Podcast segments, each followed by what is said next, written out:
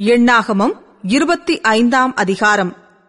இஸ்ரவேல் சீத்திமிலே தங்கியிருக்கையில் ஜனங்கள் மோவாபின் குமாரத்திகளோடே வேசித்தனம் பண்ணத் தொடங்கினார்கள். அவர்கள் தங்கள் தேவர்களுக்கு இட்ட பலிகளை விருந்துண்ணும்படி ஜனங்களை அழைத்தார்கள். ஜனங்கள் போய் புசித்து அவர்கள் தேவர்களை பணிந்து கொண்டார்கள்.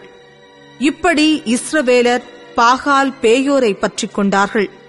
அதனால் இஸ்ரவேலர் மேல் கர்த்தருடைய கோபம் மூண்டது. கர்த்தர் மோசேயை நோக்கி கர்த்தருடைய உக்கிரமான கோபம் இஸ்ரவேலை விட்டு நீங்கும்படி நீ ஜனங்களின் தலைவர் எல்லாரையும் கூட்டிக் கொண்டு அப்படி செய்தவர்களை சூரியனுக்கு எதிரே கர்த்தருடைய சன்னிதானத்தில் தூக்கி போடும்படி செய் என்றார்.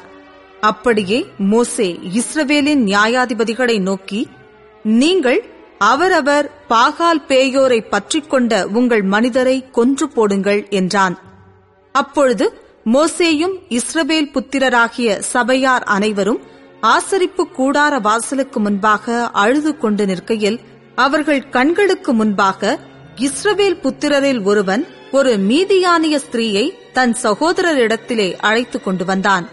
அதை ஆசாரியனாகிய ஆரோனின் குமாரனான இளையாசாரின் மகன் பினகாஸ் கண்டபோது அவன் நடுச்சபையிலிருந்து எழுந்து ஒரு ஈட்டியை தன் கையிலே பிடித்து இஸ்ரவேலனாகிய அந்த மனிதன் வேசித்தனம் பண்ணும் அறையிலே அவன் பின்னாலே போய் இஸ்ரவேல் மனிதனும் அந்த ஸ்திரீயுமாகிய இருவருடைய வயிற்றிலும் ஈட்டி உருவி போக அவர்களை குத்தி போட்டான். அப்பொழுது இஸ்ரவேல் புத்திரரில் உண்டான வாதை நின்று போயிற்று.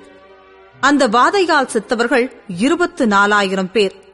கர்த்தர் மோசேயை நோக்கி நான் என் எரிச்சலில் இஸ்ரவேல் புத்திரரை நிர்மூலமாக்காதபடிக்கு ஆசாரியனாகிய ஆரோனின் குமாரனான இளையாசாரின் மகன் பினகாஸ் என் நிமித்தம் அவர்கள் நடுவில் பக்தி வைராக்கியம் காண்பித்ததினால் இஸ்ரவேல் புத்திரர் மேல் உண்டான என் உக்கிரத்தை திருப்பினான்.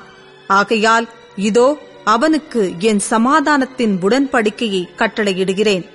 அவன் தன் தேவனுக்காக பக்தி வைராக்கியம் காண்பித்து இஸ்ரவேல் புத்திரருக்காக பாவ நிவர்த்தி செய்தபடியினால் அவனுக்கும் அவனுக்கு பின்பு அவன் சந்ததிக்கும் நித்திய ஆசாரிய பட்டத்திற்குரிய உடன்படிக்கை உண்டாயிருக்கும் என்று சொல் என்றார்.